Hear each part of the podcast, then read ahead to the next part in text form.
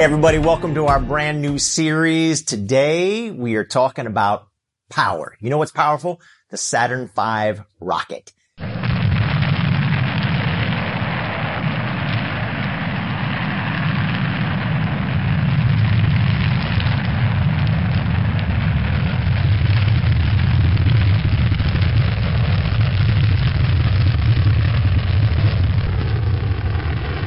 It is the most powerful rocket ever built, even though it was built decades ago.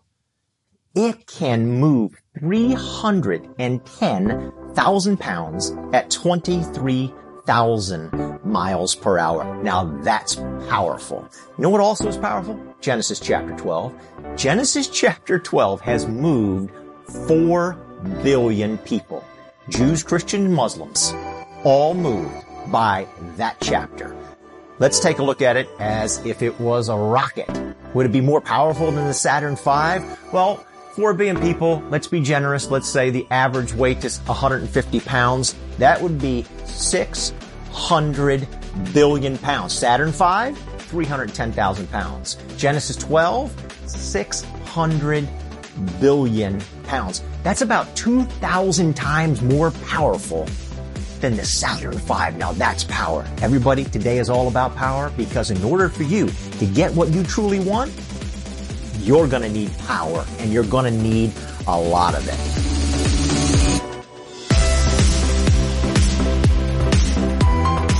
We're starting with chapter 12. So just real quickly, what are the first 11 chapters really all about? Well, it's about people trying to get what they think they want that's going to bring them satisfaction and they end up dissatisfied. God says, Adam and Eve, don't reach for that tree. They say, we're going to reach anyway. And they end up dissatisfied. Cain, don't eliminate the competition. Don't kill uh, your, your brother Abel. He does it anyway. Dissatisfied. Lamech, don't treat women as objects. Don't take excessive revenge. Does it anyway. The people of Babel. Over and over again, it's about people reaching for things that they think is going to bring them what they want. Actually, the first 11 chapters are about how to get what you don't want. They are so dissatisfied. Now, Mick Jagger did a great job because he sang this song, I can't get no satisfaction, though I try and I try and I try and I try. And I actually think, I'm sure Mick wasn't thinking about this, I actually think that those words are a great summary of the first 11 chapters of the Bible. Now you got to keep that in mind because that's what this is about. This whole series about is how to get what you want. Now God wants to help you get what you want. That is for sure. I'm going to bring up a uh, leading scientist. He's a neuroscientist. He's written a book on anxiety. It's considered one of the best books in the world right now on anxiety. He just takes a deep dive scientifically and how to deal with anxiety and what's working, what's going on inside of our brains. Now we're gonna we're going to unpack this throughout the series, but I want to say here right now, one of the things that Dr. Jud Brewer does when he teaches medical classes, he has these medical students actually repeat things out loud that he thinks is really, really, he says, you know, I have a limited time to train their brains to remember something that's vitally important. And it's important to speak those words out loud. That's how we train our brains. I thought, man, you know, the Bible was a spoken word. Long before it was a written word, it was a spoken word. Speaking it out, training our brains. Romans chapter 10 says, how do you get faith? Faith comes by hearing, by hearing the spoken word. So I think there is something very, very important in this story that begins with Abraham and Sarah in Genesis chapter 12. And that is the spoken word. And here's the idea that we really need to train our brains with. And that is this. God has a plan.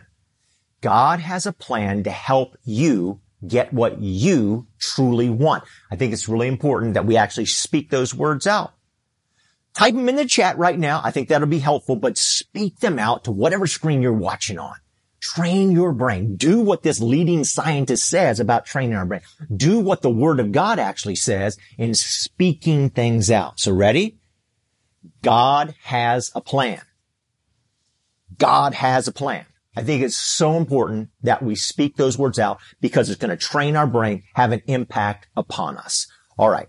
About a month ago, we handed out notebooks at church. Now there's nothing special about this notebook. Get any kind of notebook you want. Get a spiral notebook. You pay 50 cents for a notebook.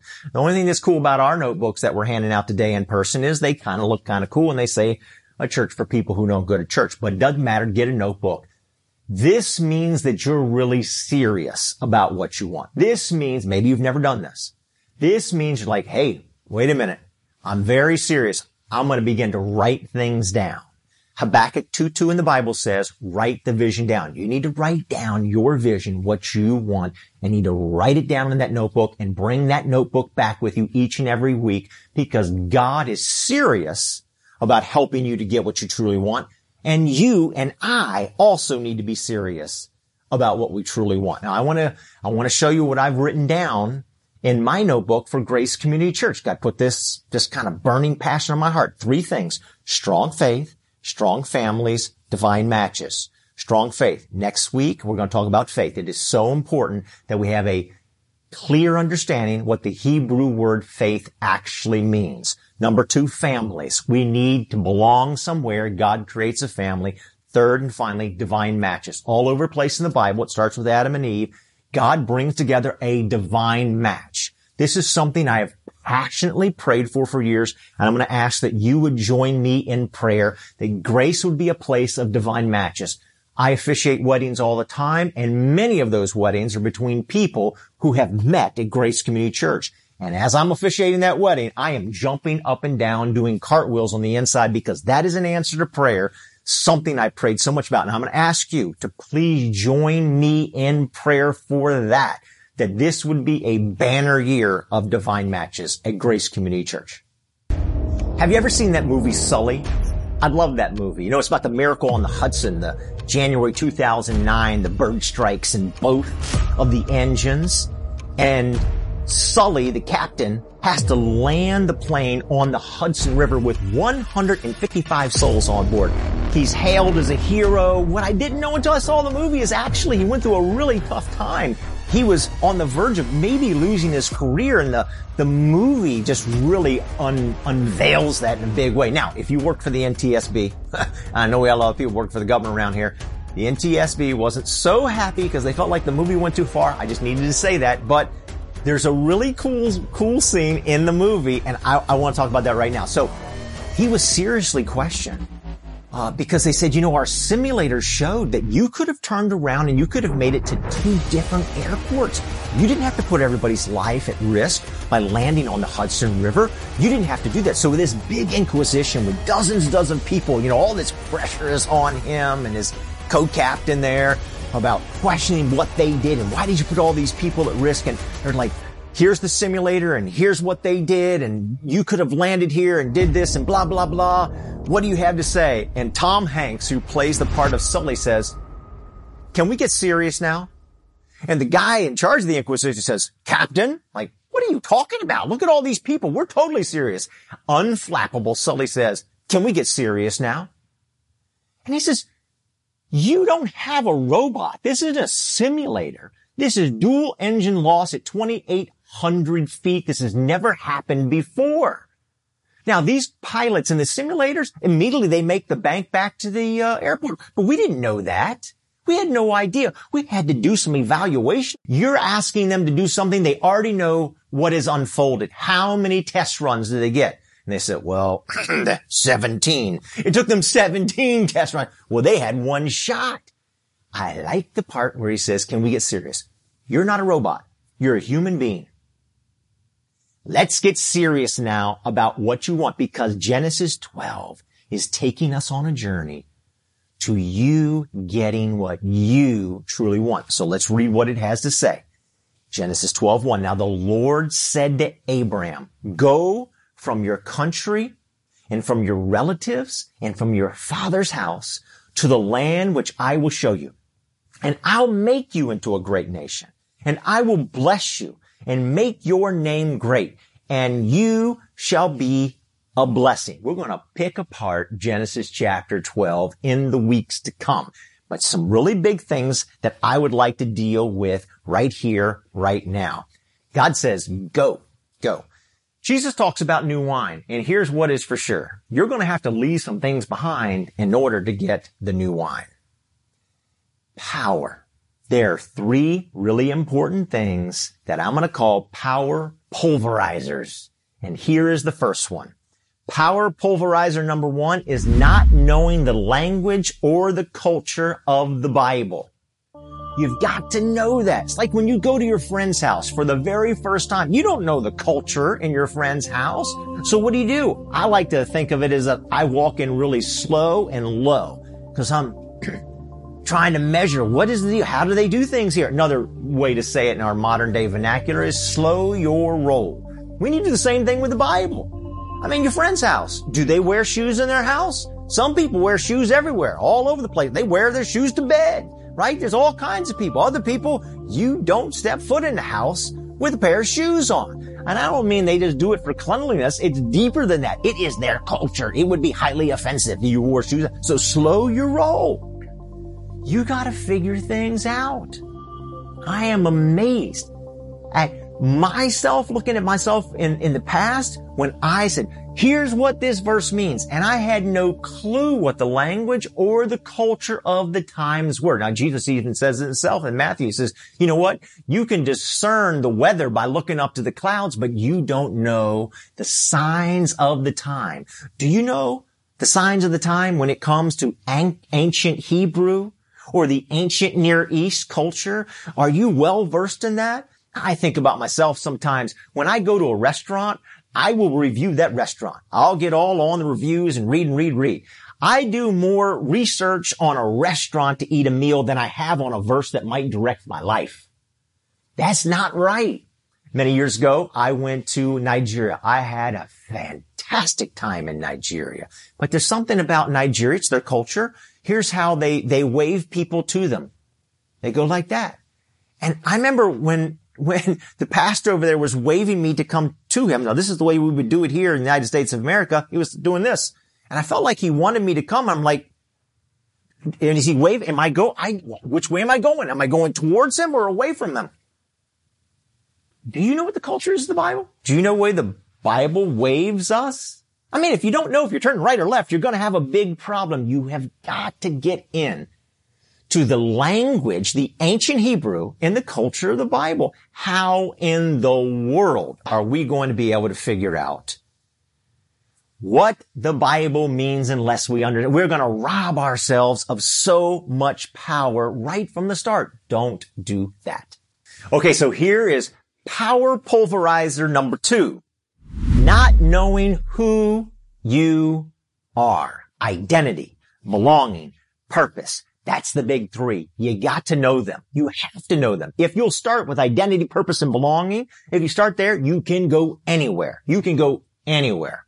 Now we're going to deal a lot with purpose. Uh, in the weeks to come. But for now, like at the start of this series, identity and belonging. You gotta know who you are. That's identity. And you gotta know whose you are. That's belonging.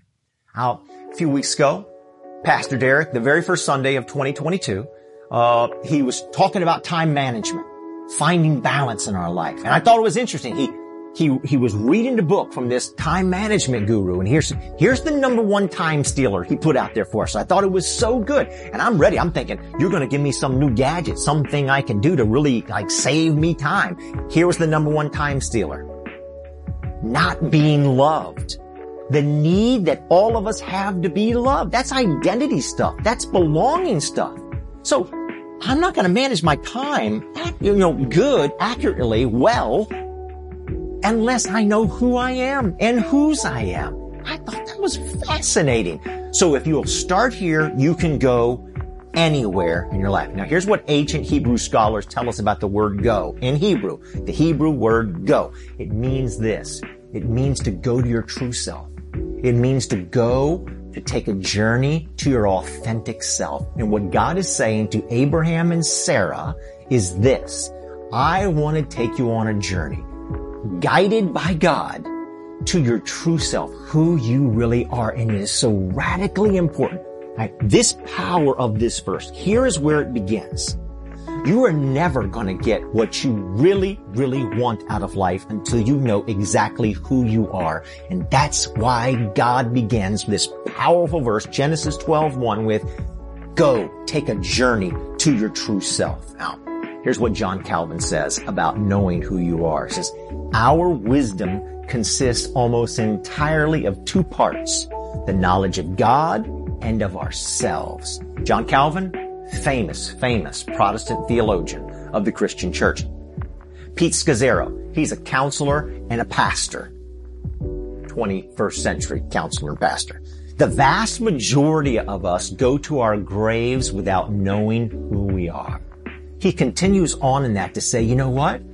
Most of us will do this. We will live our lives uh, fulfilling somebody else's expectations, not being who we truly are. And he says, you know what? When you do that, you do violence to yourself, violence to your relationship with God, and ultimately to other people. You gotta know who you are. It's kind of like Socrates says, the un- unexamined life is not worth living. So God is taking Abraham and Sarah on a journey to their true self, to their authentic self. Now, God has a plan for helping you to get exactly what you want. And it starts with you knowing who you are. So let's do it again. This is really important. Going to train our brain. Dr. Jud Brewer, neuroscientist, the spoken word of God. God has a plan. Will you say that please with me? It is critically important to train our brain this way. God has a plan. God has a plan for you to help you get what you want. Okay, everybody, here's the final one. Power pulverizer number three, not knowing the power of the Holy Spirit. The Bible says we should walk by the Spirit. We should live by the Spirit. We should keep in step with the Spirit. We should keep on being filled with the Spirit. Jesus was filled with the Holy Spirit along with a lot of other people in the Bible. Here's the big question. What exactly does that mean? For me, for much of my life, my only understanding of that was a mystical experience. And I do not want to say it's not a mystical experience. If you look in the dictionary, the word mystical is a religious experience that can't be explained. It's unexplainable. You sense the power of the Holy Spirit. Many of you have. I want to be super clear here. I am not saying it's not that. I have sensed power of the Holy Spirit myself in, in my life. But I want to unpack this Hebrew word for spirit. In Genesis chapter 1, God is speaking a lot, constantly. God speaks, He creates, He speaks, He creates. Well, then God starts talking less. Matter of fact, there was 10 generations of silence before you get to Abraham. So from Noah to Abraham, was 10 generations and there was total silence. God was not speaking. And all of a sudden God spoke. God spoke. And Abraham's life began. Like we don't know anything about Abraham before God spoke. He's 75. Life begins at 75. Life begins when God speaks. Life begins when God speaks and we hear and we respond. That is the point of all this. God is speaking. What does the Hebrew word for spirit mean? It's a Hebrew word. It's called, it's ruach. R-U-A-H. Now this is so important. The Holy Spirit is so important, everybody, that you get into the second verse of the entire Bible. Like, you, there's so many verses in the Bible, but the second verse we're introduced to the ruach, to the Spirit of God. And ruach in Hebrew means four main things. It means wind, breath, mind or your brain, and spirit. Now, what do those four things have, have in common? They are all four invisible and powerful. Invisible and powerful. Wind. Wind is so mighty, so powerful, it can bend a huge tree. That is how mighty wind is. You can't see it, but it's powerful. You see its effects. How about breath? So ruach means wind. It also means breath. So in, in ancient Near East, in ancient Near East and ancient Hebrew, right, a person who had breath in, remember God in Genesis chapter 2 breathes the breath of life into humanity. Breath is what animates us. We're living. When somebody dies, I'd heard for so many years that when somebody dies, they take a last breath and, and then I finally saw it for myself. I was at the bedside of my father-in-law, Big Russ, when he passed away. And sure enough, he took a huge breath in and he breathed out. And then it just looked like the life was gone from him. And I said, Krista, I think your dad has passed. Sure enough, he did. You give CPR to somebody because you want to infuse them with life once again. Jesus Christ breathed on his disciples the Holy Spirit. Breath is life. Spirit. Ruach also means spirit. In Acts chapter 2, the Holy Spirit enters into the upper room and they hear this mighty rushing wind, of the power of the Holy Spirit. The Holy Spirit is hovering over the earth in Genesis chapter 1 and creates order out of chaos. Wouldn't we love that in our own lives? Where the power of the Holy Spirit is creating order in our lives of chaos. The Holy Spirit, like a mighty rushing wind, separates the sea so the Israelites can walk through on dry ground when they were facing certain death. The Spirit of God blows and opens up the sea so they could get through. Third and final one that I really want to focus on is it means our mind, our brains. Our brain, our mind, where ideas are, are powerful. Ideas are powerful. The wheel was invented. It changed the world. It started as an idea in somebody's mind and then it became a wheel. The internet that we have today is so incredibly powerful. It started as an idea that now we can surf the web on. Ideas are power. They're power. Dr. Jud Brewer, who I've been talking about, says that our brains are the most important part of our bodies. So if we're going to be filled with power, then it has a lot to do with our brains. I want to read you Exodus 31, 3, and I want you to think about that. Remember, it means four things. Breath, wind, spirit, and brain or mind. Exodus 31, 3. Here you got a guy who is filled with the power of the Spirit. And this is what it says about him. God speaking, I have filled him with the Spirit of God, with wisdom. In other words, he can figure things out. With understanding, he knows how to make things work with knowledge. Knowledge is information. Knowledge is ideas. And finally, with all kinds of skills. Now, who is this guy? This is the guy that builds the Ark of the Covenant. This is the guy that builds the tabernacle. God has inspired him with the ideas, with the skills, with the know-how in his mind to work with gold and silver and all kinds of precious metals and wood to be, as the scripture says, a master craftsman. So God's Ruach infuses the ideas into this guy's Ruach. Remember, God has a Ruach and we have a Ruach.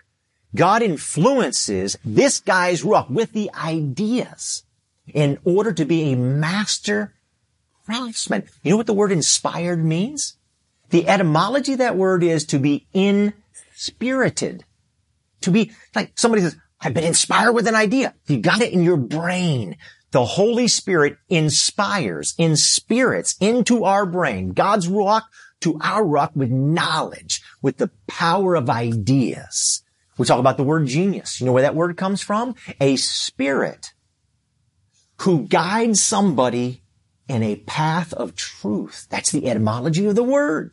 You want to be a genius? This guy was a genius in Exodus 31, a genius because the Holy Spirit inspired the most powerful part of his body, his brain, with the ideas that come from Almighty God. The world is filled with lots of holy things. Like there's holy people, there's holy places, there's holy practices. But the Bible, everybody, is about holy ideas.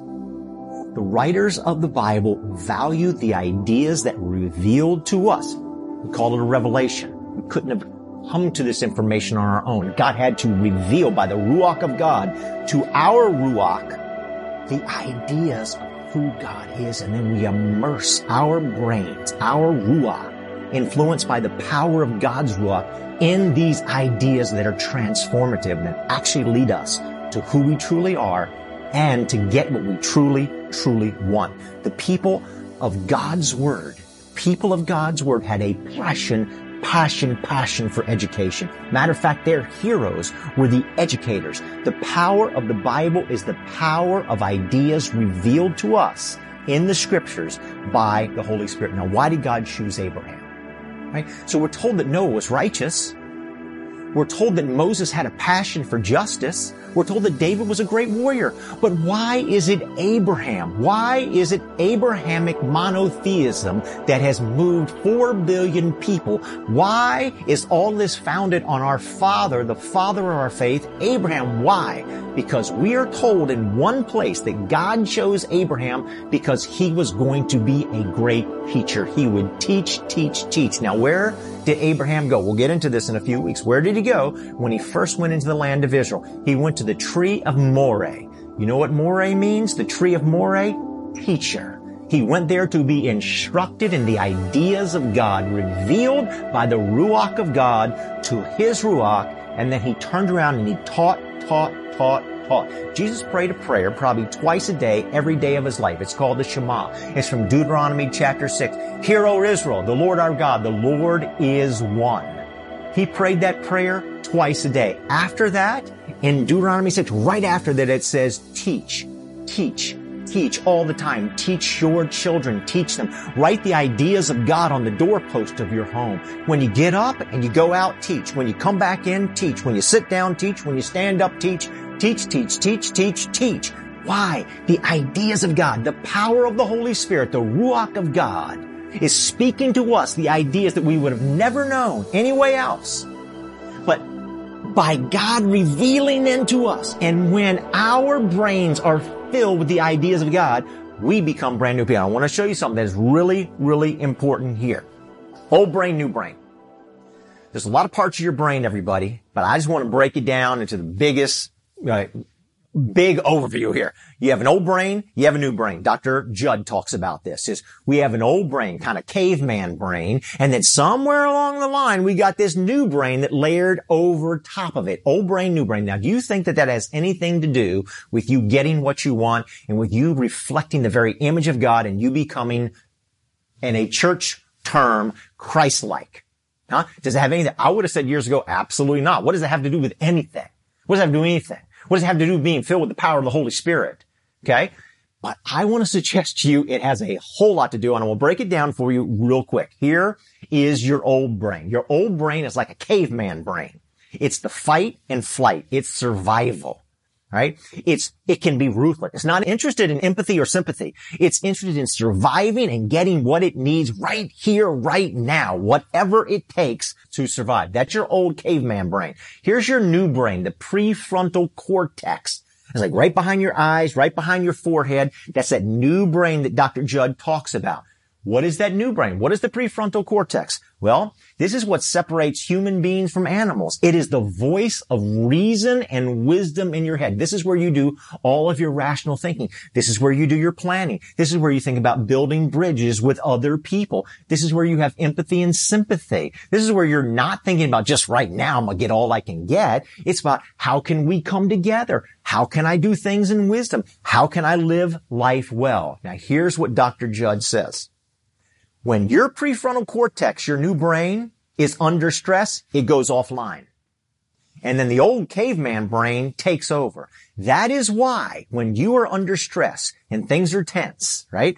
That you'll start yelling things and screaming things or saying things or writing things or eating things or buying things or doing things that you regret because you can't think, because you're not functioning with wisdom, because your new brain has gone offline and your caveman old brain has taken over. That is why when we get so upset, we're like, oh, why did I say that? I'm so dumb. It's because caveman took over. Now, wait a minute. Wait a minute.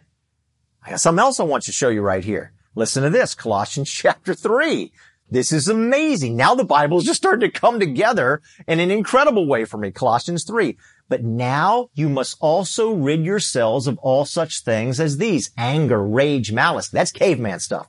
Anger, rage, malice, slander, and filthy language from your lips. Do not lie to each other. Since you have taken off, uh-oh, you've taken off the old self. You've taken off the old brain. You've taken off the old brain with its practices and you have put on the new self, the new brain, which is being renewed. How is it being renewed, everybody? How is it? It's being renewed in knowledge of the image of the creator by the Ruach of God. God is influencing me with these great, powerful biblical ideas that have changed the world and are now beginning to change me and to change you so that we can truly, finally, finally, finally get some satisfaction by getting what we want. Okay, I want to read you a really important portion of scripture, Romans chapter 8. Everybody, listen. This is the most intense section of all the Bible about the Holy Spirit. So you want to know what the power of the Holy Spirit is? You want to know who the Ruach of God is? Romans 8 is where you go. This is what it says. People who live following their sinful self. Well, wait a minute, wait a minute. I'm going to stop right here. I need to tell you the way the Romans 7 ends. Because I have read in the past Romans 7, the end of it. Please go read it to like a group of guys and they're like, John, why haven't you read this to us before? What is going on? This is me. You know what Romans 7 says? The end of it, Paul's writing. He basically says this. There's a whole bunch of stuff that I want to do. I never do them. There's a whole bunch of stuff that I never want to do. I'm doing them all the time. And everybody's like, all the guys I'm with are like, whoa, that's, that's me. And Romans 8 offers the solution to it. It is the power of the Holy Spirit. Now, with that in mind, here we go. Romans 8. People who live following their sinful selves think, think only about what they want caveman. But those who live following the Spirit, the Ruach, are thinking about what the Spirit wants them to do. If your thinking is controlled by your sinful self, old brain, there is spiritual death. But if your thinking is controlled by the Spirit, there is life and peace. Did you catch how many times we talked about your brain and thinking right there? The Ruach of God, the brain of God wants to affect your mind, your Ruach, and transform you. This is what later on in Romans 12 it says. Don't copy the behavior and customs of this world, but let God transform you into a new person. How's that going to happen, Paul? How's it going to happen? Here it comes. By changing the way you think. Salvation transformation, becoming like Christ, reflecting the image of Christ. Our goal is transform thinking by the ideas that God has revealed to us by the Ruach of God to our Ruach. We study, study, study, study, study. We fill our new brain, our prefrontal cortex up with the ideas that have been revealed to us by God by train, changing the way you think. Then, then everybody, here it comes. Here it comes. Then you'll learn to know God's will for you, which is good, pleasing, and perfect. How are you going to get what you want? Your brain. You're going to fill it up with the very ideas of God. The most powerful part of your body is going to get filled up with the most powerful ideas this world has ever known. And you're going to become the person you truly want to be, and you're going to get what you finally, finally have always wanted. The good, perfect and pleasing will of God. Now, we activate the prefrontal cortex by doing what I've been talking about. Speak it out loud. God has a plan for you. Say it again. Say it with me. God has a plan for you. Activate that new brain, that new self by saying God has a plan for you. This is why Jesus says heaven and earth is going to pass away, but my words, my ideas, my words will never pass away. So in conclusion, I want to say this.